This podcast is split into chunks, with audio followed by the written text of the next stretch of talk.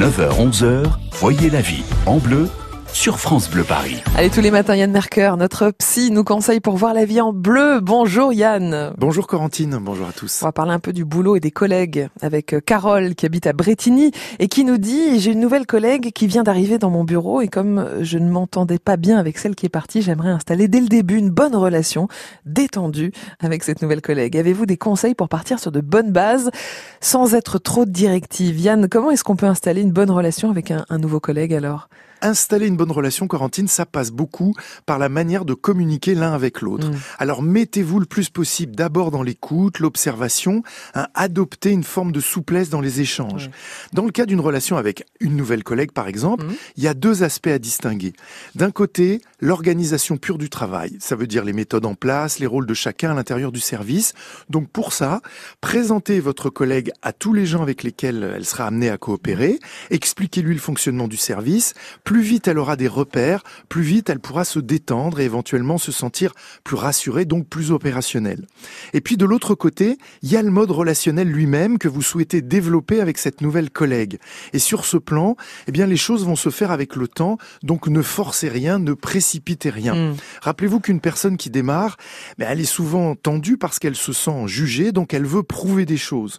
Donc montrez-vous de votre côté de la compréhension, mmh. aidez-la à gérer son stress, soyez Soyez attentive à ses réactions. En comprenant mieux comment elle fonctionne, ce sera plus facile ouais. pour vous positionner face à elle.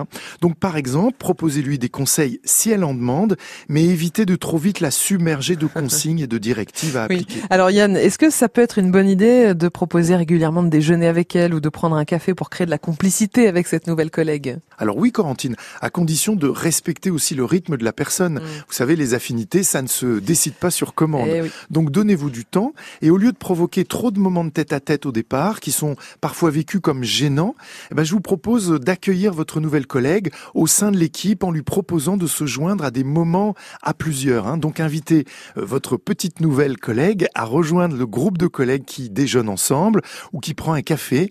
Le groupe oblige moins à parler de soi que le tête-à-tête. Mmh. Et puis pendant vos échanges, attention au piège des confidences. Hein. Mmh. Évitez les allusions au passé, les jugements sur d'anciens collègues, tout comme il vaut mieux éviter aussi les remarques désobligeantes sur les collègues actuels. Oui. Si votre nouvelle collègue ressent trop que vous avez un sens critique, mmh. elle va se méfier et elle va forcément chercher à se protéger. Donc laissez-lui le temps de se faire un avis sur les choses mmh. et sur les gens par elle-même.